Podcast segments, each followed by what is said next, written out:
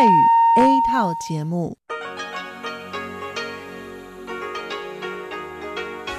ที่นี่ สถานีวิทยุเรดิโอไต้หวันอินเตอร์เนชันแนล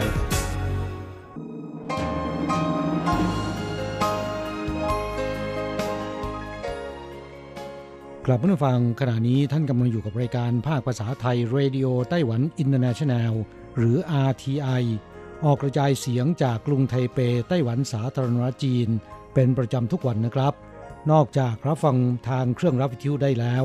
ยังสามารถรับฟังรายการผ่านระบบออนไลน์ได้ที่ thai.rti.org.tw หรือที่ RTI Fanpage นะครับ ขอเชิญติดตามรับฟังรายการของเราได้ ตั้งแต่บัดนี้เป็นต้นไป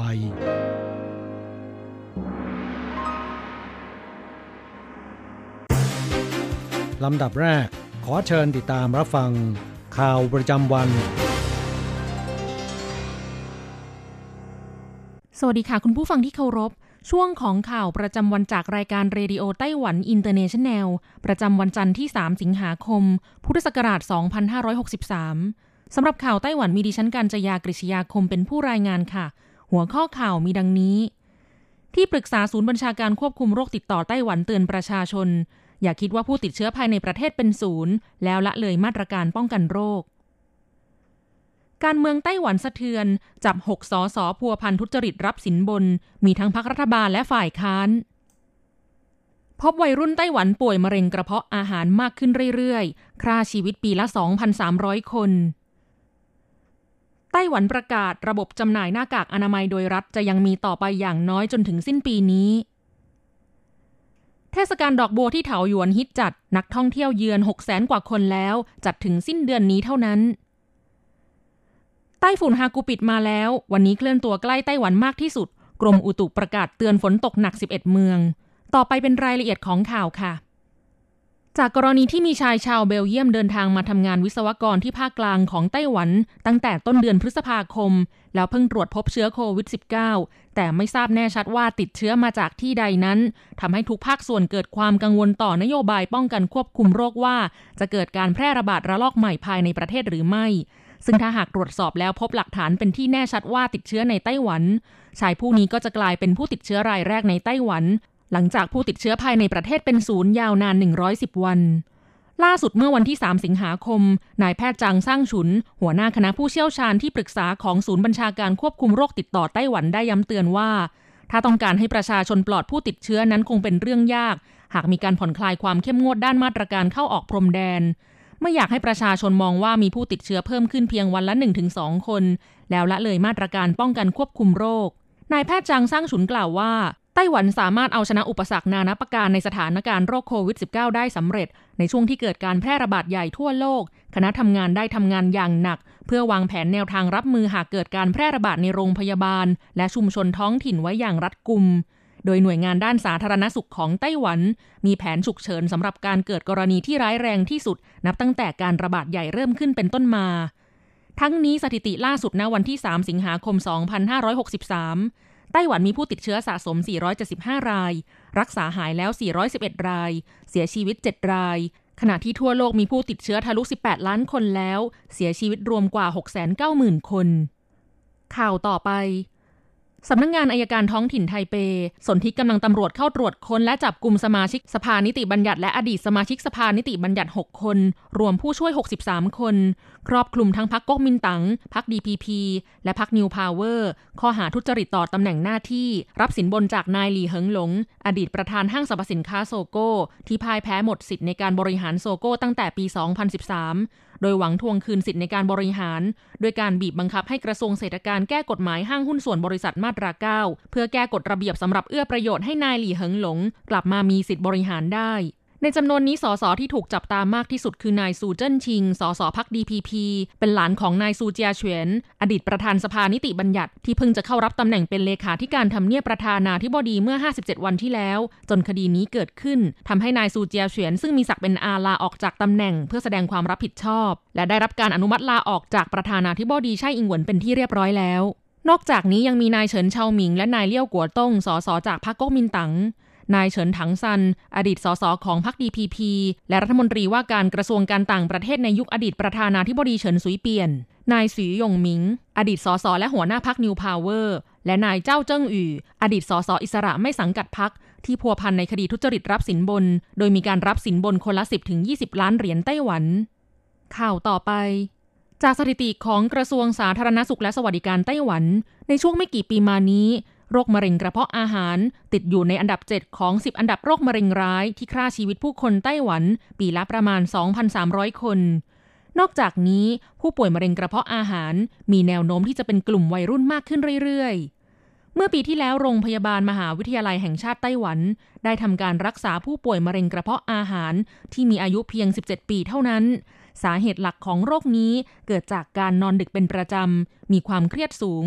ดื่มเครื่องดื่มกาแฟและแอลกอฮอล์รวมถึงสูบบุหรี่มากเกินไป เป็นต้นทำให้เป็นโรคกระเพาะอาหารได้ง่าย มีคนจำนวนไม่น้อยที่ต้องกินยาแก้ปวดเพื่อบรรเทาอาการปวด แต่นั่นเป็นการรักษาที่ปลายเหตุ เมื่อพฤติกรรมเป็นเช่นนี้เป็นระยะเวลายาวนาน โรคกระเพาะอาหารไม่ได้รักษาที่ต้นเหตุทำให้อาการยิ่งทวีความรุนแรงมากยิ่งขึ้น และก่อให้เกิดมะเร็งร้ายในที่สุด ดังนั้นควรปรับเปลี่ยนพฤติกรรมที่อาจก่อให้เกิดโรคมะเร็ง ด้วยการรับประทานอาหารที่มีประโยชน์ นอนหลับพักผ่อนให้เพียงพอทำกิจกรรมที่ผ่อนคลายลดความตึงเครียด และออกกำลังกายเป็นประจำ ข่าวต่อไป งานเทศกาลดอกบัวประจำปี 2563 ที่เขตกวานอิน นครเทาหยวน จัดขึ้นตั้งแต่วันที่ 5 กรกฎาคมถึง 30 สิงหาคม 2563 โดยผ่านมาเป็นระยะเวลาเกือบหนึ่งเดือนแล้ว ขนาดพื้นที่จัดงานเทศกาลดอกบัวมีทั้งบึงดอกบัวและสระบัวรวมถึง 7 เฮกตาร์ฟาร์มเกษตรผสมผสานธีมนานาชาติ มีดอกบัวสีสันสวยงามทั้งแดง ขาว ม่วง ชมพู มีทั้งบัวหลวงที่กำลังบานสะพรั่ง และใบบัวกระด้งยักษ์หรือบัววิกตอเรีย ที่เป็นไฮไลท์ดึงดูดบรรดานักท่องเที่ยวมากมาย ทั้งเน็ตไอดอลพ่อแม่ลูกและคู่รักให้มาสัมผัสประสบการณ์นั่งเล่นบนใบบัว ภายในงานนี้ยังมีอาหารและของหวานที่ทำจากส่วนประกอบของบัว เช่นลูกบัวและอื่น ๆ ให้เลือกชิมอีกด้วยกองการเกษตรเทศบาลนครเถาหยวนเปิดเผยว่า นับตั้งแต่เปิดงานเทศกาลดอกบัวจนถึงวันที่ 31 กรกฎาคมที่ผ่านมา สามารถดึงดูดนักท่องเที่ยวมาชมงานได้ถึง 643,000 คนแล้ว เทียบกับช่วงเวลาเดียวกันเมื่อปีที่แล้วมีอัตราเพิ่มขึ้น 20%โดยเฉพาะอย่างยิ่งในปีนี้มีคูปองใช้จ่ายกระตุ้นเศรษฐกิจการท่องเที่ยวเชิงเกษตรทำให้นักท่องเที่ยวมีการบริโภคจับจ่ายใช้สอยสูง หลังจากผ่อนคลายมาตรการล็อกดาวน์ที่นี่ได้กลายเป็นหนึ่งในสถานที่ท่องเที่ยวกลางแจ้งที่ฮอตฮิตที่สุดไปแล้ว ข่าวต่อไป อดีตรองประธานาธิบดีเฉินเจี้ยนเหรินระบุว่าช่วงฤดูใบไม้ร่วงและช่วงฤดูหนาวของปีนี้ เป็นที่น่าหวั่นวิตกว่าโรคโควิด -19 และโรคไข้หวัดใหญ่ จะเกิดการระบาดพร้อมกัน จึงย้ำเตือนให้ประชาชนสำรองหน้ากากอนามัยไว้ใช้เพียงพอสำหรับ 3 เดือน ด้านนายจวงเหรินเสียงโฆษกศูนย์บัญชาการป้องกันโรคติดต่อไต้หวันกล่าวว่า นโยบายระบบการจำหน่ายหน้ากากอนามัยแบบใช้บัตรประกันสุขภาพแห่งชาติยืนยันตน จะยังคงดำเนินการต่อไปอย่างน้อยจนถึงสิ้นเดือนธันวาคมปีนี้ เพื่อเป็นการรับประกันว่าจนถึงสิ้นปีนี้ ประชาชนจะมีหน้ากากอนามัยเพียงพอต่อการใช้งาน โดยประชาชนสามารถสั่งซื้อหน้ากากอนามัยได้ตลอดทุก 2 สัปดาห์หนึ่งครั้ง ครั้งละ 9 แผ่น สำหรับปริมาณการผลิตหน้ากากอนามัยภายในประเทศ ขณะนี้ไต้หวันมีกำลังการผลิตอยู่ที่ประมาณ 20 ล้านแผ่นต่อวัน เมื่อหักลบโควต้าที่รัฐจัดซื้อ 8 ล้านแผ่นแล้ว ยังเหลืออีกกว่า 10 ล้านแผ่นต่อวัน ที่เอกชนสามารถจำหน่ายภายในประเทศ หรือส่งออกต่างประเทศได้ ประชาชนสามารถซื้อได้อย่างเสรีตามร้านสะดวกซื้อ หรือช่องทางออนไลน์ ข่าวต่อไปไต้ฝุ่นฮากูปิดซึ่งเป็นไต้ฝุ่นลูกที่ 4 ของปีนี้ ตั้งชื่อโดยฟิลิปปินส์แปลว่าเคี่ยนตี ส่งผลกระทบต่อไต้หวันทำให้มีฝนตกหนักในวันที่ 3 สิงหาคม กรมอุตุนิยมวิทยาไต้หวันรายงานว่า วันนี้ไต้ฝุ่นฮากูปิดเคลื่อนตัวเข้าใกล้ไต้หวันมากที่สุด และจะได้รับอิทธิพลจากวงพายุ โดยไต้ฝุ่นลูกนี้ยังคงมีกำลังแรงเพิ่มขึ้นอย่างต่อเนื่องมากกว่าที่คาดการไว้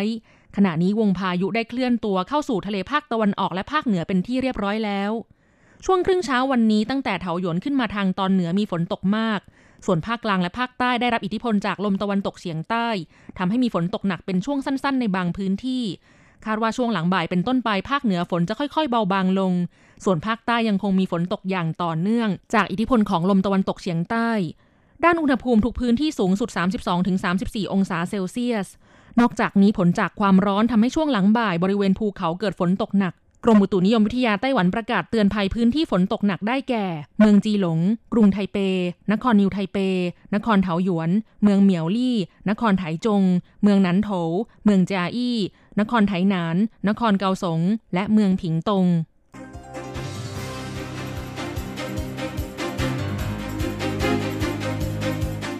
คุณผู้ฟังครับต่อไปเป็นข่าวต่างประเทศและข่าวประเทศไทย รายงานโดยผมแสงชัย กิตติภูมิวงหัวข้อข่าวที่สำคัญมีดังนี้ ผู้ติดเชื้อโควิด -19 ทั่วโลกทะลุ 18 ล้านคนแล้ว ฟิลิปปินส์ปิดเมืองอีกครั้งตั้งแต่วันที่ 4 กระทบประชาชน 27 ล้านคน การผลิตรถยนต์ในญี่ปุ่นเริ่มฟื้นตัว TikTok จะย้ายสำนักงงานใหญ่ไปลอนดอนอังกฤษ การเลือกตั้งใหญ่ในสหรัฐกำหนด 3 พฤศจิกายนตามเดิม แคปซูล SpaceX นำพานักบินอวกาศของนาซากลับสู่โลก มหาวิทยาลัยหอการค้าคาดการเศรษฐกิจไทยปี 63 ติดลบ 9.4%ต่อไปเป็นรายละเอียดของข่าวครับ ผู้ติดเชื้อโควิด -19 ทั่วโลกทะลุ 18 ล้านคนแล้ว หลังจากวันที่ผ่านมามีผู้ติดเชื้อรายใหม่เพิ่มขึ้น 200,000 กว่าคนสำหรับผู้เสียชีวิตทั่วโลก สะสมเกือบถึง 700,000 คนแล้วสหรัฐเป็นประเทศที่มีผู้ติดเชื้อมากที่สุด มีจำนวนเกือบ 5 ล้านคน รองลงมาคือบราซิล อินเดีย รัสเซียสหรัฐมีผู้เสียชีวิตมากที่สุดเช่นกันเกือบ 160,000 คน รองลงมาคือบราซิล เม็กซิโก ประเทศที่เคยควบคุมสถานการณ์ได้ เกิดการระบาดเป็นกลุ่มก้อนระลอกใหม่ และหลายประเทศต้องประกาศมาตรการล็อกดาวน์แม้จะกังวลเรื่องผลกระทบจากเศรษฐกิจ ประชาชนนับล้านคนในฟิลิปปินส์ต้องกลับสู่มาตรการล็อกดาวน์หลังจำนวนผู้ติดเชื้อเพิ่มขึ้น ก่อนหน้านี้เจ้าหน้าที่สาธารณสุขของฟิลิปปินส์เตือนว่า ฟิลิปปินส์กำลังพ่ายแพ้ต่อการระบาดของโควิด -19 หลังรัฐบาลผ่อนคลายมาตรการล็อกดาวน์เมื่อต้นเดือนมิถุนายน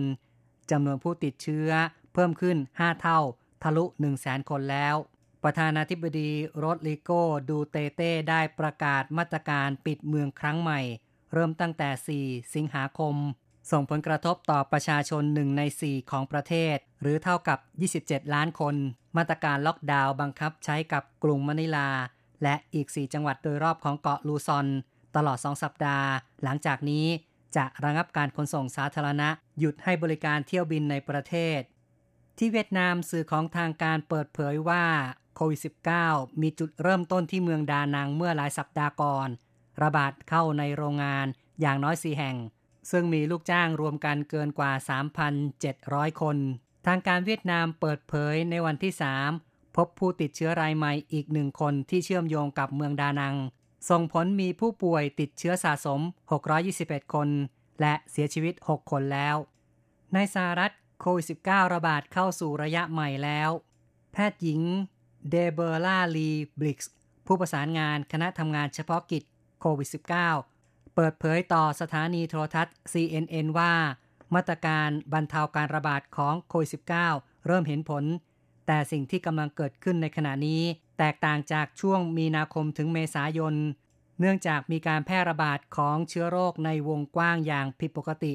เขตชนบท มีความเสี่ยงเท่ากับเขตเมือง ถือว่าการระบาดเข้าสู่ระยะใหม่ การปฏิบัติแนวทางสุขภาพและความปลอดภัย เช่น การสวมหน้ากากอนามัย การรักษาสุขอนามัยส่วนบุคคล การรักษาระยะห่างทางสังคมเป็นสิ่งจำเป็น ทางนี้ผู้ติดเชื้อโควิด -19 ในสหรัฐ สิ้นสุดวันอาทิตย์มีจำนวนไม่ต่ำกว่า 4,665,000 คน เสียชีวิต 154,000 คน มากที่สุดในโลก ทั้งยอดผู้ป่วย และยอดผู้เสียชีวิต โดยเมื่อวานนี้มีผู้ป่วยใหม่เพิ่มขึ้น 47,000 คน เทียบกับวันเสาร์ที่มีจำนวน 60,000 คนถือว่าลดลงเล็กน้อยข่าวต่อไปครับ การผลิตรถยนต์ในญี่ปุ่นเริ่มฟื้นตัว ผู้ผลิตรายใหญ่ เริ่มกลับมาทำงานตามปกติ บริษัทโตโยต้ามอเตอร์เปิดเผย การผลิตรถยนต์ในเดือนนี้จะเป็นไปตามเป้าหมายที่ตั้งไว้ ส่วน Honda นิสันมีแผนกลับมาเดินหน้าการผลิตตามปกติเช่นกัน แม้ยังไม่แน่ว่าความต้องการรถยนต์จะฟื้นตัวหรือไม่ เนื่องจากการแพร่ระบาดของโควิด -19 ยังไม่สงบลงข่าวต่อไปครับ หนังสือพิมพ์เดอะซันของอังกฤษรายงานว่า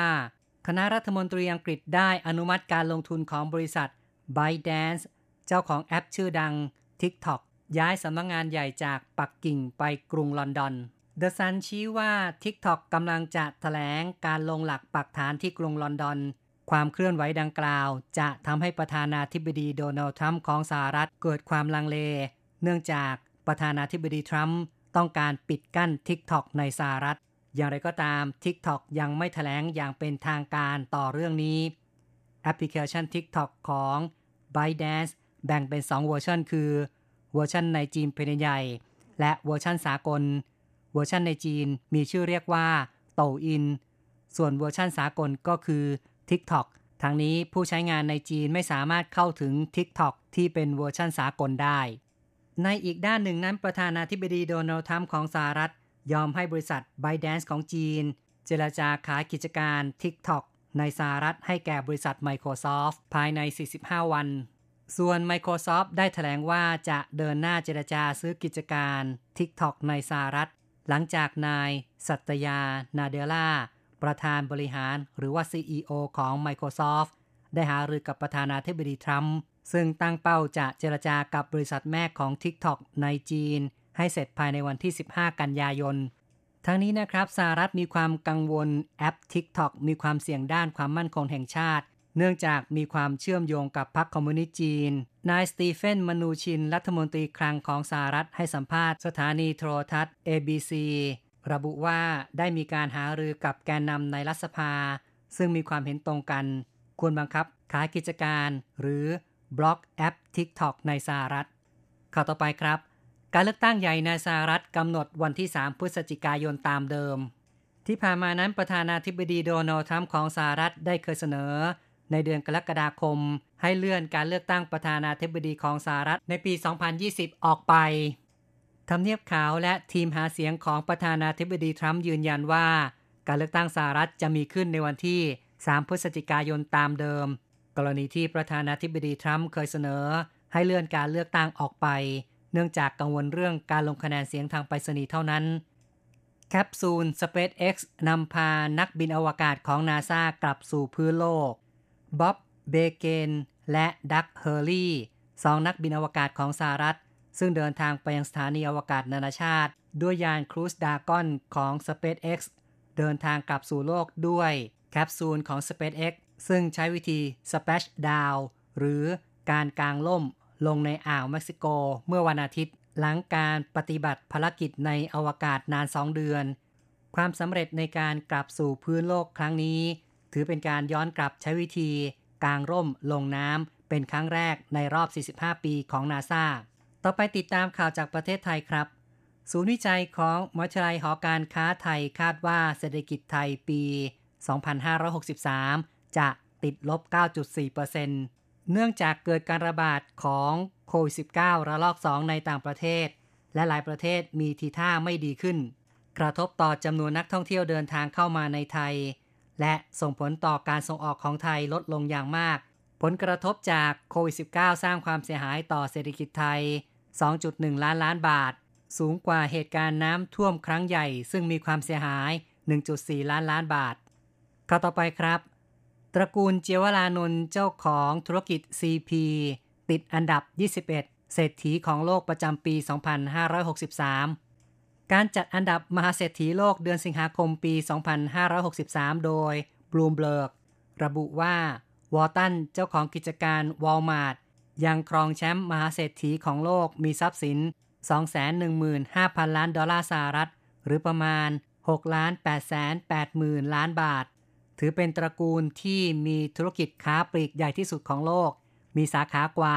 10,000 สาขาทั่วโลก ส่วนตระกูลเจวรานนท์อยู่อันดับที่ 21 มีทรัพย์สินมูลค่า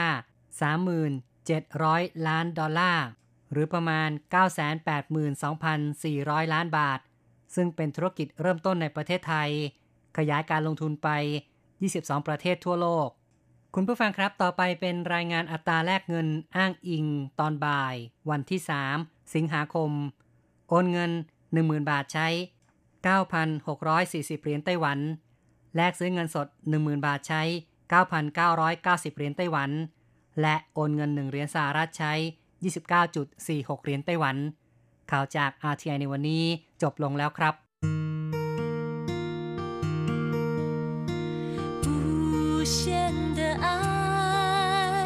向全世界传开，永恒的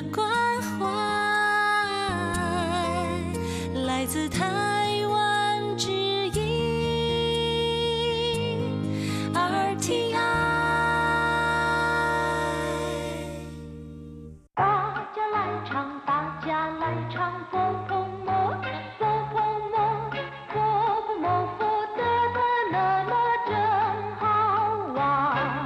สวัสดีครับเพื่อนผู้ฟังพบกันในวันนี้เราจะมาเรียนสนทนาภาษาจีนกลางในบทเรียนที่ 12 ของแบบเรียนชั้นต้น บทที่ 12ตาเตี้ยนว่า โทรศัพท์ ในบทนี้เราจะมาเรียนรู้คำสนทนาเกี่ยวกับการพูดโทรศัพท์อย่างง่ายๆ เป็นคำพูดทักทายที่ใช้เป็นประจำขณะที่มีการพูดโทรศัพท์หรือว่ารับโทรศัพท์第十二课打电话一课文请问李中道先生在吗？我就是。您哪位？我是王本之。 哦，王先生，您好，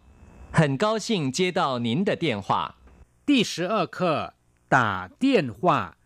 บทที่สิบสองโทรศัพท์打电话แปลว่าโทรศัพท์หรือว่าพูดโทรศัพท์คำคำนี้เราเรียนมาบ้างแล้วนะครับ ในบทเรียนที่สิบเอ็ดคำว่าตามีความหมายมากมายอย่างเช่นว่าตี ชก ทุบ หรือว่าเคี่ยน ใช้คำว่าตาได้ทั้งนั้น แต่เมื่อนำคำว่าตา มารวมกับคำว่าเตี้ยนว่าที่แปลว่าโทรศัพท์ จะมีความหมายว่าพูดโทรศัพท์ เพราะฉะนั้นคำว่าตาในที่นี้จะมีความหมายว่าพูดหรือว่าโทรนะครับ请问李中道先生在吗ขอเรียนถามว่า คุณหลี่จุงเต้าอยู่ไหม请问แปลว่า ขอถามว่าขอเรียนถามว่า หรือว่าอยากจะทราบว่าหลี่จุงเต้าเซียนเฉิงคุณหลี่จุงเต้า หลี่จุงเต้าเป็นชื่อของคนเซียนเฉิงเป็นคำที่ใช้เรียกคุณสุภาพบุรุษ ตรงข้ามกับคำว่าเฉียวเจี๋ยที่ใช้เรียกคุณสุภาพสตรี在吗ก็แปลว่าอยู่ไหม อยู่หรือไม่我就是您哪位กำลังพูด หรือผมเองครับ คุณเป็นใคร我就是ถ้าแปลตรงตัวเนี่ยก็คือ ผมนี่แหละ ผมเองครับ หรือผมกำลังพูดครับนินไหนเว่ย คุณเป็นใครนินแปลว่า คุณ ท่าน เป็นคำที่ให้เกียรติแด่คนที่เรากำลังพูดด้วยไหนเว่ยก็คือ เป็นใคร คนไหน我是หวังเปิ่นจื้อผมชื่อหวังเปิ่นจื้อโอ้หวัง先生您好很高兴接到您的电话อ้อสวัสดีครับ คุณหวัง ยินดีที่ได้รับโทรศัพท์จากคุณอ้าว เป็นคำอุทาน มีความหมายเช่นเดียวกับคำว่าอ้อในภาษาไทย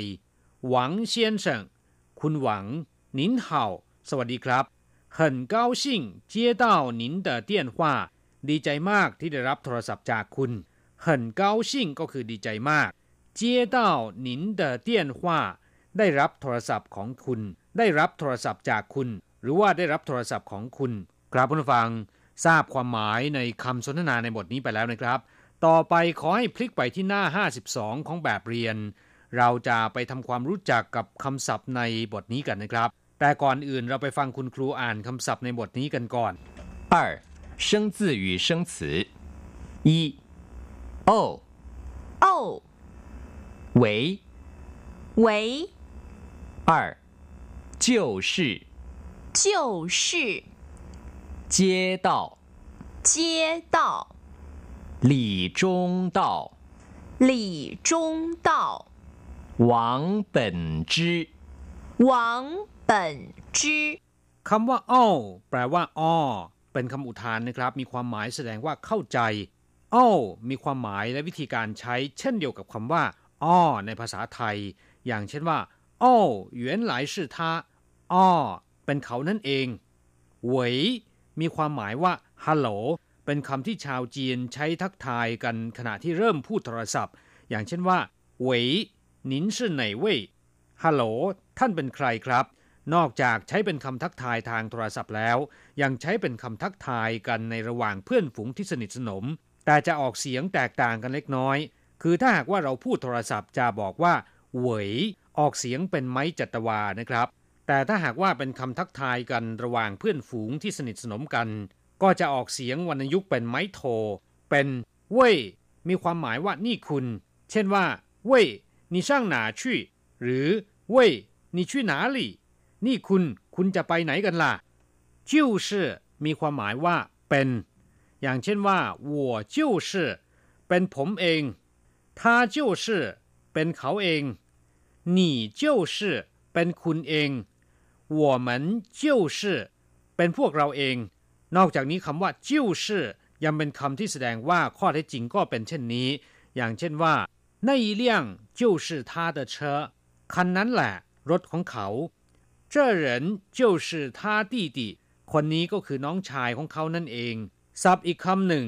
เจียเต้าแปลว่า ได้รับ ไม่ว่าจะเป็นได้รับโทรศัพท์ ได้รับสิ่งของใช้คำว่าเจียเต้าได้ทั้งนั้นนะครับ อย่างเช่นว่า我接到一通朋友的电话 ผมได้รับโทรศัพท์จากเพื่อนคนหนึ่ง他接到你送给他的礼物了เขาได้รับของขวัญที่คุณส่งมอบให้เขาแล้วลำพังเฉพาะคำว่าเจียแปลว่า ใกล้ ชิด หรือว่าติดกัน อย่างเช่นว่า เจียเหอ เชื่อมต่อ เชื่อมติดกัน เจียเจียน แปลว่าต้อนรับ ให้เข้าพบ เจียจินแปลว่าใกล้ เกือบจะถึง เจียใต้ แปลว่าให้การต้อนรับ เจียปันเหริน หมายถึงว่าคนที่จะรับช่วงต่อหรือว่าทายาทเจียช่าแปลว่าติดต่อ เจียช่ากงโจ้ก็คือติดต่องาน เจียเซาแปลว่ารับช่วง รับมอบ เจียเหวินแปลว่าจุมพิษหรือว่าจูบ เจียเซียน แปลว่าต่อสาย หรือว่าต่อสายไฟ หรือการเดินสายไฟ หลี่จงเต้า เป็นชื่อของคน หลี่เป็นแท่จงเต้าเป็นชื่อนะครับแท่หรือว่านามสกุลของคนจีน จะวางไว้หน้าชื่อเสมอ เวลาเรียกเนี่ยก็จะเรียกแต่แท่เท่านั้นนะครับ อย่างเช่นว่า หลี่จงเต้าก็จะเรียกว่า หลี่เซียนเฉิงคุณหลี่แท่ของคนจีนนั้นมีมากมายนับเป็นพันแท่เลยทีเดียว และคนที่มีแท่เหมือนกันหรือว่ามีแท่ซ้ำกันมีมากมายนะครับ อย่างเช่นว่าคนแท่หลี่ หรือว่าตระกูลหลี่ เป็นตระกูลที่ใหญ่ที่สุดของชาวจีน จากการรวบรวมเนี่ยพบว่า คนจีนตระกูลหลี่ หรือว่าแท่หลี่ มีจำนวนหลายสิบล้านคนทีเดียว แต่ส่วนน้อยที่จะเป็นเครือญาติเดียวกันนะครับ หวังเปิ่นจื้อก็เป็นชื่อของคนเช่นกัน หวังเป็นแท่เปิ่นจื้อเป็นชื่อคำว่าเซียนเฉิงเรียนไปแล้ว เป็นคำที่ใช้เรียกคุณผู้ชาย ส่วนคุณผู้หญิงนั้นก็คือเฉาเจี๋ยอย่างเช่นว่า หวังเฉาเจี๋ยคุณหวังซึ่งเป็นสุภาพสตรี ตระกูลหวังก็เป็นตระกูลใหญ่ของจีนนะครับ ชาวจีนที่แท้หวังคาดว่าจะมีหลายล้านคนเช่นกัน แต่ที่เป็นเครือญาติเดียวกันเนี่ยมีจำนวนไม่มากนะครับ ครับผู้ฟังเมื่อเรียนรู้คำศัพท์ในบทนี้ผ่านไปแล้ว ต่อไปขอให้เปิดไปที่หน้า 53 ของแบบเรียน เราจะไปฝึกพูดในประโยคใหม่ๆ กับคุณครู 三、代换练习。李先生，您的电话。谢谢。喂，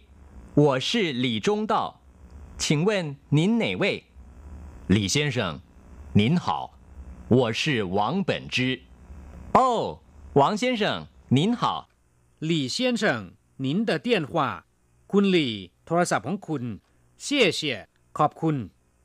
喂我是李中道请问您哪位ฮัลโหลผมชื่อหลี่จงเต้าขอเรียนถามว่าคุณคือใครหลี่先生您好我是王本之สวัสดีคุณหลี่ ผมชื่อหวังเปิ่นจื้อโอ้หวังเซียนเฉิง您好อ้อสวัสดีครับ คุณหวังครับผู้ฟังเรียนบทนี้ผ่านไปแล้วหวังว่า จะช่วยให้คุณพูดโทรศัพท์ หรือว่าสนทนาทางโทรศัพท์กับคนจีนได้คล่องแคล่ว และก็ราบรื่นมากขึ้น เราจะกลับมาพบกันใหม่ในบทเรียนถัดไป สวัสดีครับ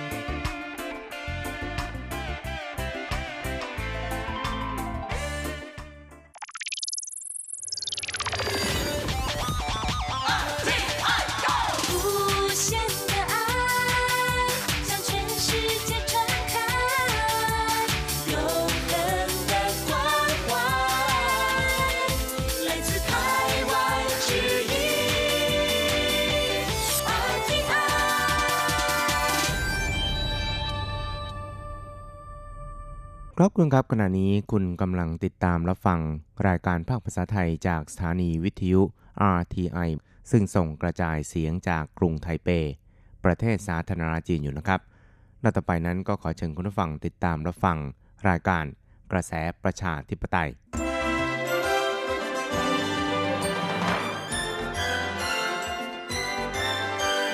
กระแสประชาธิปไตย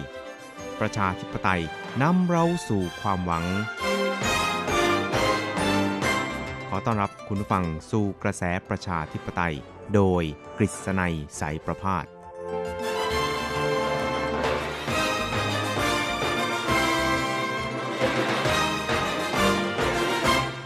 สวัสดีครับคุณผู้ฟังที่รักและเคารพทุกท่านครับผมกฤษณัยสารพาดก็กลับมาพบกับคุณผู้ฟังอีกครั้งหนึ่งนะครับในช่วงเวลาของกระแสประชาธิปไตยครับ ซึ่งก็จะพบกับคุณผู้ฟังเป็นประจำทุกสัปดาห์ ในค่ำวันจันทร์แล้วก็เช้าวันอังคาร 3 ครั้งด้วยกันนะครับก็จะนำเอาเรื่องราวความเคลื่อนไหวที่น่าสนใจทางด้านการเมืองในไต้หวันในช่วงที่ผ่านมา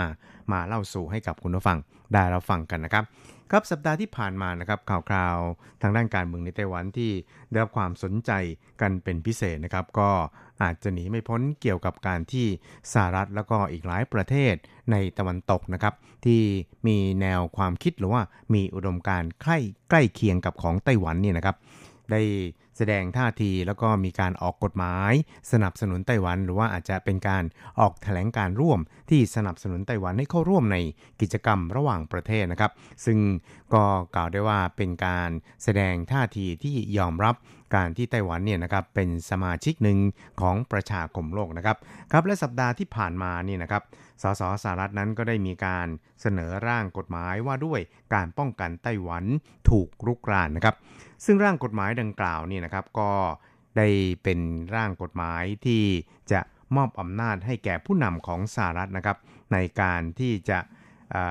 สั่งการให้ใช้กำลังทหารหรือว่าสั่งกองทัพสหรัฐเนี่ยให้เข้ามาช่วยเหลือปกป้องไต้หวันในกรณีที่ไต้หวันนั้นถูกจีนโจมตีนะครับ รวมทั้งสนับสนุนให้ประธานาธิบดีสหรัฐนั้น เยือนไต้หวันแล้วก็เชิญผู้นำไต้หวันเนี่ยไปแสดงปาฐกถาอย่างสภาคองเกรดของสหรัฐด้วยนะครับ ซึ่งก็เรียกได้ว่าเป็นก้าวสำคัญนะครับของการที่ความสัมพันธ์ระหว่างไต้หวันกับสหรัฐนั้น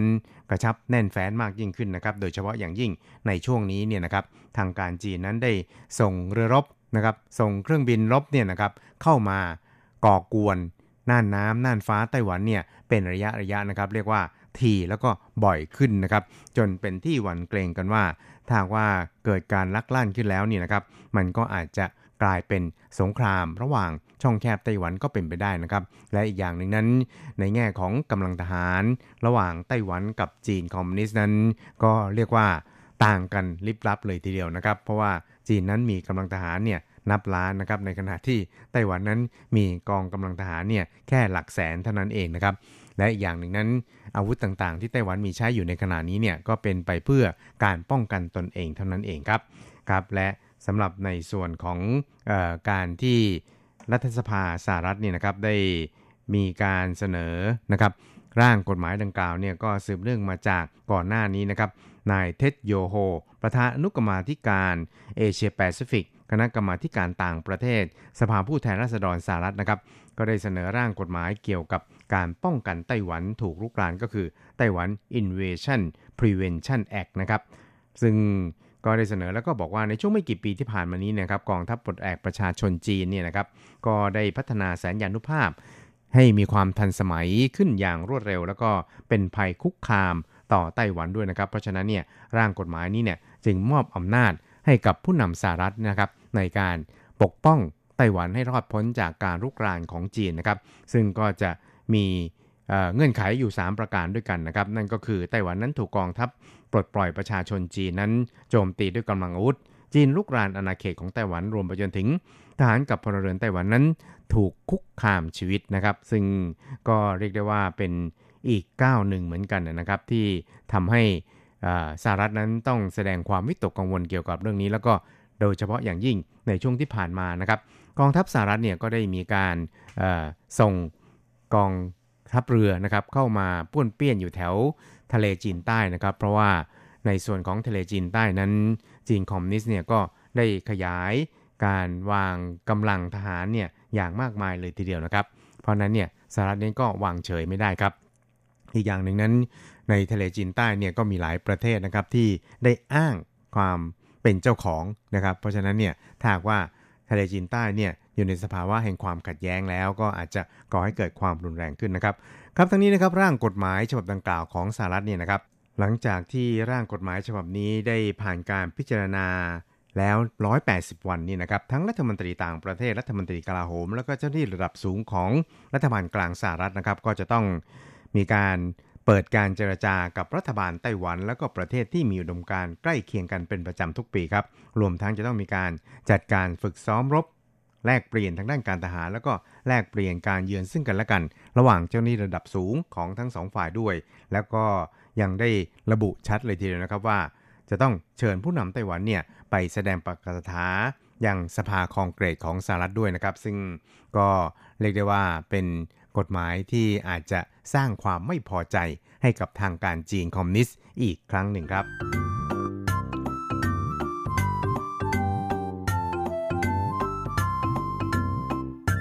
ครับส่วนทางด้านการประชุมร่วมของรัฐมนตรีว่าการกระทรวงต่างประเทศ แล้วก็กระทรวงกลาโหมของสหรัฐกับออสเตรเลียในช่วงที่ผ่านมานี่นะครับ ซึ่งก็มีชื่อว่าออสมินนี่นะครับ ก็ได้มีการออกแถลงการร่วมย้ำที่จะกระชับความสัมพันธ์กับไต้หวันเนี่ยให้ลึกซึ้งมากยิ่งขึ้นนะครับ โดยเฉพาะอย่างยิ่งความสัมพันธ์ระดับที่ไม่เป็นทางการครับ พร้อมกันนี้เนี่ยก็ยังได้แสดงจุดยืนในการที่จะสนับสนุนไต้หวันเข้าร่วมในกิจกรรมระหว่างประเทศด้วยนะครับ ซึ่งกรณีดังกล่าวนะครับ นางโอเจียงอัน ในฐานะโฆษกกระทรวงการต่างประเทศของไต้หวันสาธารณจีนนั้นก็ได้ย้ำนะครับบอกว่า การออกแถลงการดังกล่าวของการประชุมร่วมระดับรัฐมนตรีของ 2 ประเทศดังกล่าวนั้น ก็ถือเป็นการย้ำนะครับหรือว่าตอกย้ำความสำเร็จในการผลักดันแนวนโยบาย เกี่ยวกับ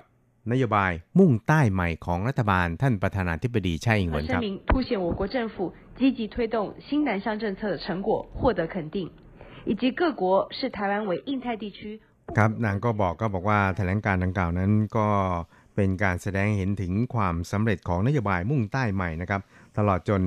การที่หลายประเทศเนี่ยเล็งเห็นถึงบทบาทสำคัญของไต้หวันในภาคพื้นอินโดแปซิฟิกที่ไม่อาจขาดได้นะครับ พร้อมกันนี้นะครับกระทรวงการต่างประเทศของไต้หวันสาธารณรัฐจีนนั้นก็ยังได้ระบุชัดเลยทีเดียวนะครับว่าไต้หวันนั้นตั้งอยู่บนจุดศูนย์กลางของ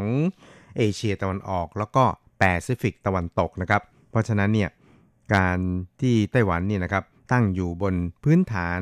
ที่ได้เปรียบเช่นนี้นี่นะครับ มันก็จะทำให้ไต้หวันนี่นะครับสามารถที่จะขยาย แล้วก็กระชับความสัมพันธ์กับทั้งสหรัฐ แล้วก็ออสเตรเลียรวมทั้งประเทศต่างๆ ที่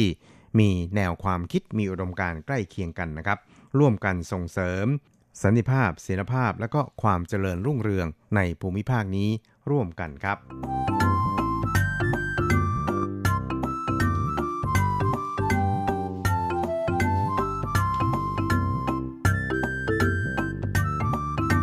ครับคราวนี้เรามาดูการเมืองภายในของไต้หวันกันบ้างนะครับ ซึ่งในช่วงที่ผ่านมาเนี่ยก็มีการคุยกันมากเลยทีเดียวนะครับว่าจะมีการแก้ไขรัฐธรรมนูญ เพื่อที่จะยุบสภาตรวจสอบ แล้วก็สภาสอบคัดเลือกนะครับ ซึ่งปัจจุบันนั้นการปกครองของไต้หวันนั้นแบ่งเป็น 5 สภานะครับ นอกจากสภานิติบัญญัติแห่งชาติ แล้วก็สภาบริหาร ซึ่งก็คือคอรมอแล้วเนี่ยนะครับ ก็ยังประกอบไปด้วยสภาตุลาการ แล้วก็สภาตรวจสอบ รวมไปจนถึงสภาสอบคัดเลือกนะครับ ซึ่งการใช้ระบบ 5 สภานี้นะครับก็เป็นไปตามแนวความคิดของดรสุญญเซน ผู้ก่อตั้งสาธารณจีนนั่นเองนะครับ แต่ว่าในปัจจุบันนี้นะครับก็ปรากฏว่ามีผู้คนนี่นะครับออกมาเรียกร้องนะครับว่าควรจะต้องปฏิรูปโครงสร้างการปกครองใหม่ ให้สอดคล้องกับ อาณาอารยะประเทศนะครับ ซึ่งก็คือการปกครองที่แบ่งเป็น 3 ฝ่ายก็คือฝ่ายบริหารฝ่ายตุลาการ แล้วก็ฝ่ายนิติบัญญัติเท่านั้นนะครับ ส่วนในแง่ของการตรวจสอบหรือว่าการคานอำนาจนะครับ โดยเฉพาะอย่างยิ่งการป้องกันการ ทุจริตคอร์รัปชันนี่นะครับก็อาจจะเป็นองค์กรอิสระอีกองค์กรหนึ่งนะครับ แล้วก็ในส่วนของการสอบคัดเลือกหรือว่าการดูแลข้าราชการพลเรือนข้าราชการทหารต่างๆนะครับก็อาจจะเป็นอีกองค์กรหนึ่ง ซึ่งก็มีการกล่าวขานกันค่อนข้างมากเลยทีเดียวนะครับ แล้วก็เป็นจุดยืนของทางพรรค DPP พรรครัฐบาลในปัจจุบันนะครับ ซึ่งก็ได้เรียกร้องให้มีการยุบทั้งสองสภาเนี่ยมาตั้งแต่ ยุคที่พรรค DPP หรือว่าพรรคประชาธิปไตยก้าวหน้านะครับ ยังเป็นพรรคฝ่ายค้านแล้วก็เพิ่งก่อร่างสร้างตัวขึ้นมา แล้วก็ถือว่าเป็นแนวนโยบายสำคัญของทางพรรค DPP ด้วยนะครับ ส่วนพรรคก๊กมินตั๋งนั้นก็ยังคงยึดหลักการของท่านดรสุญญเซนอยู่นะครับ แต่ว่าหลังจากที่มีการเสนอชื่อผู้ดำรงตำแหน่งประธานสภารองประธานสภา แล้วก็ สมาชิกของสภาตรวจสอบ ชุดใหม่โดยท่านประธานาธิบดีชาอิงวน ในช่วงที่ผ่านมาเนี่ยนะครับก็คือให้นางสาวเฉินจีอดีตเลขาธิการทำเนียบประธานาธิบดี แล้วก็อดีต ผู้ว่าการนครเก่าสงเนี่ยมาดำรงตำแหน่งประธานสภาตรวจสอบนี่นะครับ ก็ทำให้พรรคก๊กมินตั๋งเนี่ยก็ออกมาร้องเรียนนะครับ แล้วก็เรียกร้องว่าทำไมพรรค TPP เนี่ยมีจุดยืนที่จะยุบสภาตรวจสอบแล้วยังมาเสนอชื่อ บุคคลที่จะมาดำรงตำแหน่งในสมาชิกของสภาตรวจสอบอีกนะครับ เหมือนกับเป็นการให้การตอบแทนนะครับ หรือว่าเป็นสุสานนะครับในการที่จะเอาบุคคลที่ไร้ประโยชน์เนี่ยมาควบตำแหน่งในส่วนนี้นะครับ ก็รับเงินเดือนฟรีๆ ไม่ทำงานอะไรนะครับ ประกอบกับนางสาวเฉินจีนั้นก็ มีคดีที่สภาตรวจสอบเนี่ยกำลังตรวจสอบอยู่หลายอย่างทีเดียวนะครับ ไม่ว่าจะเป็นในแง่ของอคดีที่เกี่ยวข้องกับท่อแก๊สระเบิดที่นครเกาสงในช่วงหลายปีก่อนนะครับ แล้วก็คดีที่เกี่ยวข้องกับการลักลอบจัดซื้อบุหรี่นะครับแบบหนีภาษีมากับเที่ยวบินพิเศษของผู้นำไต้หวันเมื่อกลับจากการเยือนต่างประเทศนะครับ แต่ว่าในส่วนนี้เนี่ยก็ปรากฏว่า สสของพรรค DPP นี่นะครับก็ได้ออกมาดีเฟนต์นะครับแล้วก็ได้ลงคะแนนรับรองให้ความเห็นชอบอรายชื่อสมาชิก แล้วก็ประธานรองประธานสภาตรวจสอบไปเรียบร้อยแล้วนะครับ แต่ว่าในส่วนของจุดยืนของพรรค DP นั้นก็ไม่เปลี่ยนแปลงครับ จะดำเนินการในส่วนที่จะจัดประชาพิจารณ์นะครับรับฟังความคิดเห็นจากทุกฝ่ายเพื่อที่จะนำไปสู่การยุบทั้งสองสภาครับสำหรับในส่วนของพรรคกมินตังนะครับก็ บอกชัดครับบอกว่าก็คงจะเสนอแก้ไขรัฐธรรมนูญใน 2 ประเด็นที่ประชาชนทั่วไปเนี่ยเห็นพ้องกันในระดับสูงนะครับสประเด็นดังกล่าวเนี่ยนะครับก็เป็น 2 ประเด็นคือการให้ผู้นำไต้หวันนั้นจะต้องมากล่าวรายงานสถานการณ์บ้านเมืองต่อรัฐสภาแบบเป็นประจำนะครับก็คือไม่ใช่ว่าอยากมาเมื่อไหร่ก็มาหรือว่าไม่อยากมาก็ไม่ต้องมาอะไรทำนองนี้นะครับ แต่ว่าอาจจะระบุว่าเป็นปีละครั้ง ปีละสองครั้งหรืออะไรอย่างเงี้ยนะครับ และอีกประเด็นหนึ่งก็คือ แก้รัฐธรรมนูญให้การเสนอชื่อนายกรัฐมนตรีนั้นจะได้รับรับความเห็นชอบจากสภาที่แบ่งชาติด้วยนะครับ หรือว่าได้รับการไว้วางใจจากสภาด้วยนะครับ แต่ว่าสำหรับในส่วนของประเด็นที่เกี่ยวข้องกับการยุบสภาตรวจสอบ แล้วก็การยุบสภาสอบคัดเลือกนั้น ทางพรรคโกมินตังนั้นก็จะ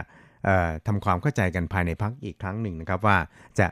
ดำเนินแนวนโยบายอย่างไรในส่วนนี้นะครับ แต่ว่าทางส่วนของ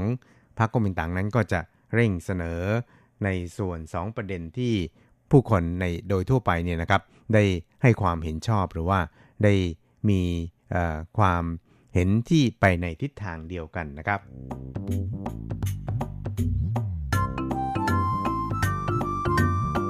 ครับคุณครับเวลาของกระแสประชาธิปไตยในวันนี้ก็หมดลงแต่เพียงเท่านี้ครับ เราจะกลับมาพบกันใหม่ในสัปดาห์หน้า สวัสดีครับ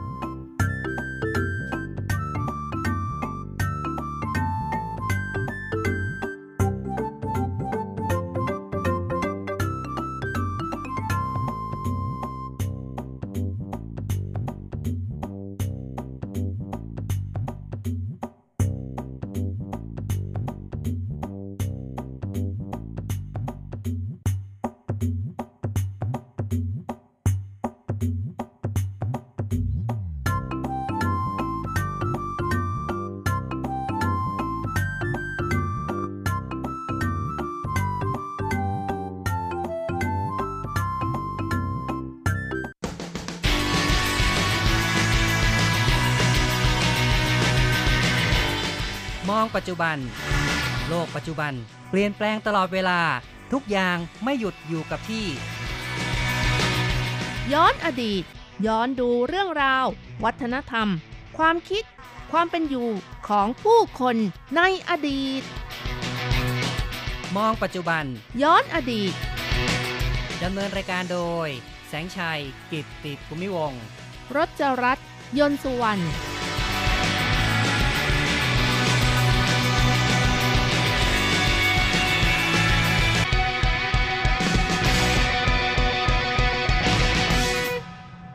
คุณผู้ฟังครับ พบกันอีกแล้วในมองปัจจุบันย้อนอดีตครับ ในครั้งนี้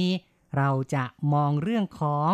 ถนนโบราณอีกแห่งหนึ่งกันนะครับ ค่ะ ซึ่งก็คือถนนโบราณซันเสียนะคะ ครับ ก็คือซันฉาเหล่าเจียนะครับ ถนนโบราณซันฉาซึ่งก็อยู่ในนครนิวไทเปครับ ค่ะ อยู่ทางตอนใต้ของนครนิวไทเป เขตซันเสียค่ะ เป็นเขตที่มีภูเขาสูงๆต่ำๆอยู่หลายลูกนะคะ ใช่ครับณที่นี้ก็เป็นเมืองเก่านะครับ แต่ก่อนก็มีความสำคัญทางด้านการค้า เนื่องจากที่นี่นะคะ มีแม่น้ำไหลผ่าน ซึ่งก็คือแม่น้ำต้าฮั่นซีนะคะ ซึ่งเป็นแม่น้ำหลักค่ะ แล้วก็ยังมีแม่น้ำสาย ที่เป็นสายย่อยนะคะ อย่างเช่น แม่น้ำซันเสีย แม่น้ำเหิงเป็นต้นค่ะ ใช่ก็เป็นแหล่งที่มีน้ำนะครับ มีแม่น้ำไหลผ่าน เพราะฉะนั้นก็จะมีการคมนาคมที่สะดวกก็เลย กลายเป็นย่านที่มีการค้าคึกคักในสมัยก่อนค่ะ แล้วก็ลักษณะของเขตที่นี่นะคะ เป็นเหมือนกับว่าอยู่ในหุบเขาที่มีที่ราบอยู่ตอนกลางอะไรอย่างนี้นะคะ ใช่นะครับ เพราะฉะนั้นก็กลายเป็นชุมชน เนื่องจากว่ามีที่ราบก็จะมีการตั้งรกรากตั้งบ้านเรือนขึ้นมา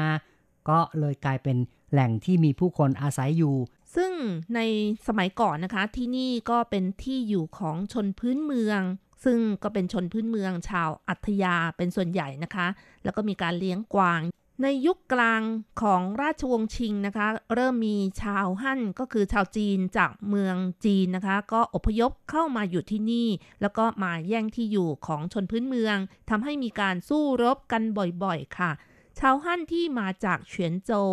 ก็คิดถึงเทพองค์หนึ่งนะคะ ก็คือชิงสุยจู่ซือนะคะ ถ้าเทพองค์นี้แปลเป็นภาษาไทยก็มีคนบอกว่าเป็นเทพหลวงปู่หน้าดำนะคะ อ๋อเนาะ นะครับ ก็ต้องหาสิ่งศักดิ์สิทธิ์มาเป็นที่พึ่งด้วยนะครับ ใช่ค่ะ ซึ่งก็มาจากที่บ้านเกิด ก็หมายถึงว่าชาวจีนที่มาจากเฉียนโจวนะครับ ของมณฑลฮกเกี้ยนเนี่ยได้อัญเชิญ เทพเจ้ามา เพื่อที่จะได้คุ้มครองพวกเขาให้ปลอดภัย เพราะต้องคอยสู้รบกับชนพื้นเมืองอยู่นะครับค่ะ แล้วก็สร้างวัด จีนขึ้นมาชื่อว่าจู่ซือเมี่ยวนะคะ ก็คือวัดจู่ซือนั่นเองครับค่ะจูซือนี้ถ้าแปลไทยก็น่าจะปรมาจารย์หรือว่าบรมอาจารย์นะครับ จูซือเมี่ยวก็น่าจะแปลว่าศาลเจ้าปรมาจารย์ซึ่งใครก็ตามนะคะ เดินทางมาเที่ยวที่ถนนโบราณซันเสียก็จะเห็นวัดนี้อย่างเด่นชัดเลยนะคะ อยู่ใกล้กับแม่น้ำค่ะ เป็นวัดเก่าแก่ แต่ว่าผ่านการบูรณะแล้วก็สร้างใหม่มาหลายครั้งแล้วค่ะ ครับเป็นโบราณสถานที่ควรค่าแก่การอนุรักษ์นะครับ แล้วก็มีผู้คนนิยมที่จะไปชมกันรวมทั้งผู้ที่ศรัทธาเชื่อถือ ก็จะไปกราบไหว้ต่อเทพเจ้ากันค่ะ วัดนี้นะคะผ่านการบูรณะอย่างที่บอกแล้วนะคะ แล้วก็ใช้หินเป็นวัสดุหลักที่นำมาจากภูเขากวนอิน เป็นสถาปัตยกรรมที่มีความงดงาม ฝีมือปราณีตเป็นของแบบชาวฮกเกี้ยนเลยค่ะครับก็เรียกกันว่าสร้างขึ้นมาโดยอาศัยช่างจากฮกเกี้ยนเลยนะครับ ใช้หินจากภูเขากวนอินก็คือภูเขาที่อยู่ในไต้หวันนะครับนำเอามาแกะสลักหรือว่านำมาทำเป็นเสาเป็นส่วนของผนังหรือเป็นส่วนของพื้นเนี่ยนะครับ ก็เรียกว่าใช้หินเป็นส่วนใหญ่ ค่ะ แล้วก็เป็นวัดที่เก่าแก่ที่สุดอยู่คู่บ้านคู่เมืองของซันเสียมาตลอดเลยนะคะ วัดนี้สร้างขึ้นมาตั้งแต่ปี 1769 ค่ะ จุดเด่นอยู่ที่รูปปั้นภายในวัดนะคะ เกิดจากการแกะสลักหินทั้งหมด ไม่ได้เกิดจากการหล่อเทขึ้นมา อย่างไรก็ตาม วัดนี้ก็ได้ผ่านการบูรณะมาหลายครั้งแล้วนะคะ ปัจจุบันจัดเป็นโบราณสถานของไต้หวันไปแล้วค่ะ ครับ ก็อย่างที่บอกไว้นะครับ เป็นสิ่งที่น่าไปชมกันนะครับ ดูสถาปัตยกรรมของชาวจีนฮกเกี้ยนนะครับ ที่ทำการแกะสลักลวดลายต่างๆ ได้อย่างสวยงามค่ะ แม้แต่คนไต้หวันเองนะคะ ไปเที่ยวที่นี่ก็ไปเส้นไหว้หรือว่าไปกราบไหว้กันไม่น้อยเลยทีเดียวก็คือชาวท้องถิ่นในไต้หวันเนี่ยนะครับก็นิยมที่จะไปเส้นไหว้เทพเจ้าที่วัดจริง ๆ เรียกว่าศาลเจ้าก็น่าจะเหมาะสมละนะครับ เพราะฉะนั้นก็เอาเป็นว่าบางทีเราก็ จะคุ้นเคยกับการที่เราไปวัดแบบชาวไทยของเรากันเราก็เลยเรียกว่าวัด แต่ถ้าเป็นที่ตั้งของเทพเจ้านั้น เราก็น่าจะเรียกว่าศาลเจ้ากันนะครับ ค่ะ คุณฟังนะคะ ถ้ามาเที่ยวที่ถนนโบราณซันเสียแล้วนะคะ ก็จะเห็นถนนที่มีคนคลึกคื้นกันแบบเดินกันเยอะแยะเลยนะคะ ซึ่งนั่นก็คือถนนหลักค่ะ เป็นถนนหมินเฉียนค่ะ แต่จริงๆแล้วก็ยังมีถนนเล็กๆ ถนนอื่นอีก อย่างเช่น ถนนเฮอพิง ถนนเรินอ้าย และถนนจงซันค่ะ แต่ว่าร้านค้าที่มีการคงสภาพสถาปัตยกรรมในยุคเก่าไว้มากที่สุดก็คือถนนหมินเฉียนนั่นเอง ใช่นะครับ ถ้าไปเดินบนถนนหมินเฉียนก็จะเห็นตึกแบบเก่าเลยนะครับ เป็นสไตล์บาล็อกนะครับ แต่ก็ไม่ใช่บาล็อกแท้ เป็นบาล็อกรูปผสมแล้วนะครับ คือไม่ใช่แบบตะวันตกทั้งหมด คือก็ก็มีการ นำเอาองค์ประกอบของจีนเข้าไปด้วยนะครับ ค่ะ แล้วก็เป็นลักษณะเป็นอิฐแดงนะคะ ดูแล้วมีความสวยงามนะคะ ถ่ายรูปก็สวยค่ะ แล้วก็ร้านค้าต่างๆ นี่ก็จะมีการขายของกันอย่างคึกคักเลยนะคะ มีการเหมือนกับว่าย้อนอดีตค่ะ ก็คือร้านค้าขายของที่เป็นของเล่นเด็กของโบราณ หรือว่าจะเป็นของใช้ของเก่าๆอะไรก็มีขายกันนะคะ ก็ต้องบอกว่าเขาพยายามคัดสรรสินค้าให้เข้ากับบรรยากาศนะครับ ก็เลยนำเอาของในยุคเก่าเนี่ยมาตั้งเอาไว้ หรือว่าของที่เรียนแบบของยุคเก่ามาตั้งเอาไว้ อย่างเช่น มีร้านขายชา มีร้านพวกเกี่ยวกับไม้หรือว่าพวกเสื่อทั้งหลายนะคะ ซึ่งเป็นงานฝีมือ แต่ว่าประยุกต์เข้ากับปัจจุบันนะคะ ถนนหมินเฉียนสายนี้นะคะ มีความยาวประมาณ 260 เมตร เท่านั้นนะคะ ไม่ได้เเป็นถนนที่ยาวมาก แต่ว่าตลอดสองข้างทางจะเป็นตึกที่ทำด้วยอิฐแดงโบราณ แบบยุคบาล็อก นอกจากนี้นะคะยังมีร้านขายจำหน่ายของที่ระลึกมากมาย ร้านขายพู่กันแบบจีน ร้านขายเต้าหู้ยี้ หรือว่าพวกของหมักทั้งหลายนะคะ หรือว่าร้านขายสบู่ที่ทำแบบ handmade แล้วก็มีร้านขนมที่เป็นแบบที่สุดฮิต นั่นก็คือครัวซองต์รูปเขาควายอ๋อเนาะนะครับ ก็ถือว่าย่านถนนโบราณซานเสียเนี่ยมีของเด่นอยู่อย่างหนึ่งเนี่ยก็คือ ขนม ครัวซอง หรือภาษาจีนจะเรียกกันว่านิ้วเจียวเมี่ยนเป่านิ้วเจียวนะครับ ก็คือเขาควายเมี่ยนเปาก็ขนมปังนะครับ เพราะฉะนั้นถ้าจะแปลเป็นไทยก็ขนมปังเขาควาย เนื่องจากลักษณะคล้ายๆกับเขาควายนะคะ แต่ดูแล้วก็คล้ายๆ กับครัวซองแต่ก็ไม่เหมือนนะคะ ใช่ ก็คงต้องบอกว่าเป็นขนมที่ประยุกต์มาจากครัวซองนะครับ ก็กลายเป็นครัวซองสไตล์แบบชาวจีนในไต้หวันนี้ล่ะนะครับ ขนมปังเขาควาย หรือว่าครัวซองรูปเขาควายนี้นะคะ ก็มีไส้มากมายให้เลือกนะคะ ไม่ว่าจะเป็นไส้ถั่ว เขียวถั่วแดงถั่วดำไส้เผือก หรือว่าช็อกโกแลตโอ้หลากหลายมากใช่มายนะสารคะพัดแล้วนะครับ ที่เขาจะมีการประยุกต์ขึ้นมาทำให้รู้สึกว่าก็เป็นขนมปังที่มีรสชาติหลากหลาย แล้วก็มี สิ่งที่น่าดึงดูดเหมือนกันนะครับค่ะในการที่จะให้ผู้คนเนี่ยไปซื้อนะครับ ราคาชิ้นหนึ่งประมาณ 30ถึง35 เหรียญไต้หวันนะคะ บางร้านก็เอาเจ้าขนมนี่มาทำเป็นโคนไอติมนะคะ แล้วก็ขายไปพร้อมกับไอติมซะเลยนะคะ ก็มีเหมือนกันก็คือแทนที่จะทำเป็นไส้ต่างๆ นั้นก็เอามาทำเป็นเอ่อ โคนนะครับ ที่สำหรับบรรจุไอติมรับประทานกันนะครับค่ะคนที่มาจากต่างถิ่นนะคะที่มาเที่ยวบนถนน โบราณซันเสีย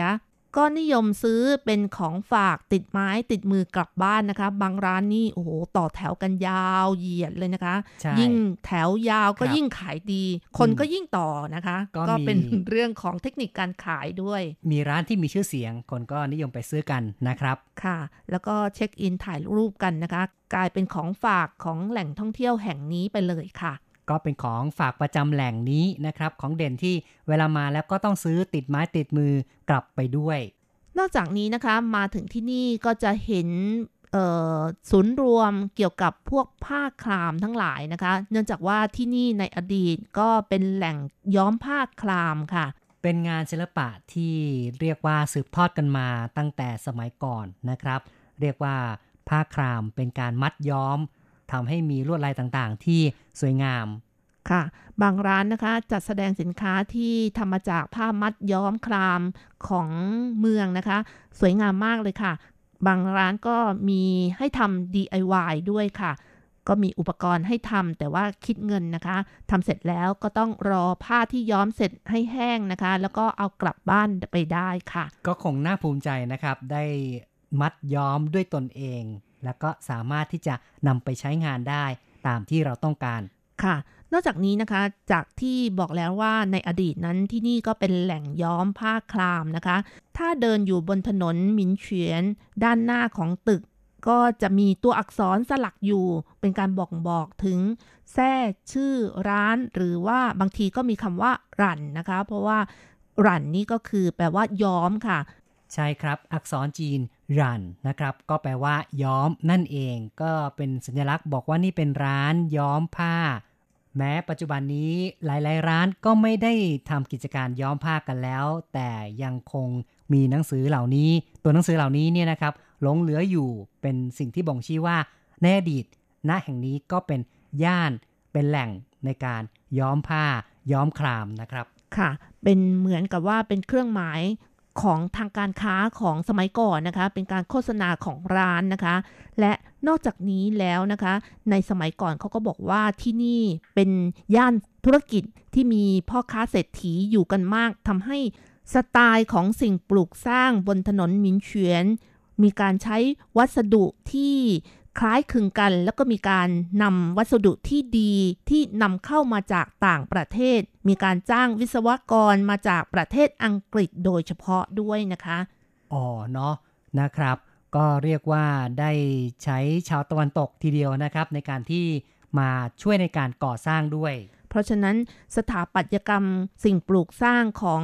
ออบนถนนสองฟากของถนนหมินเฉวียนนี่ก็มีความลักษณะพิเศษ ก็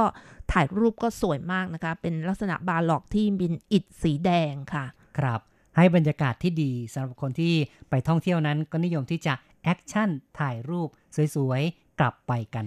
หากคุณผู้ฟังอยากจะไปเที่ยวนะคะ การเดินทางไปถนนโบราณซันเสียก็ไม่ได้ยากเย็นเท่าไหร่นะคะ แต่ว่าต้องต่อรถบ้างค่ะ ถ้าเดินทางด้วยรถไฟนะคะ ก็ไปลงที่สถานีอิงเกอร์ค่ะ จากนั้นจะต่อด้วยแท็กซี่ก็ได้ หรือไม่ก็ต่อด้วยรถเมย์อย่างเช่นสาย 702 705 812 หรือว่า 910 นะคะ มาลงที่ซันเสียเหล่าเจียได้เลยค่ะ ใช่นะครับ ก็สามารถที่จะต่อด้วยรถเมย์มานะครับ ไปลงที่ถนนโบราณซันเสียเลยนะครับ ถ้าไม่อยากจะรอรถเมย์ไม่รู้ว่าจะขึ้นรถเมย์สายไหนที่ไหนยังไงก็แท็กซี่นะครับเพราะไม่ได้ไกลมาก ค่ารถก็คงประมาณแค่ 100 NT มั้งเหล่าๆนั้นนะครับ ก็ไม่ได้แพงมาก มีโอกาสก็น่าจะมาเดินเล่นกันมาที่นี่แล้ว ก็อาจจะมาชิมขนมปังเขาควายกันกินขนมแบบจีนๆไม่ว่าจะเป็นบรรดา ก๋วยเตี๋ยวบะหมี่นะครับบะหมี่ขาหมูบะหมี่เป็ดเอยโอ้เยอะแยะเลยนะครับ หรือจะรับประทานน้ำแข็งใสก็ได้นะครับ ก็มีร้านขายน้ำแข็งใสที่มีชื่อเสียง อยู่หลายร้านบนถนนโบราณแห่งนี้ เอาละครับ เราก็พูดคุยกันมาพอสมควรแล้ว เห็นที่ต้องขอยุติเอาไว้ก่อน อย่าลืมกลับมาพบกับมองปัจจุบันย้อนอดีตในครั้งต่อไปนะครับ สวัสดีครับ สวัสดีค่ะ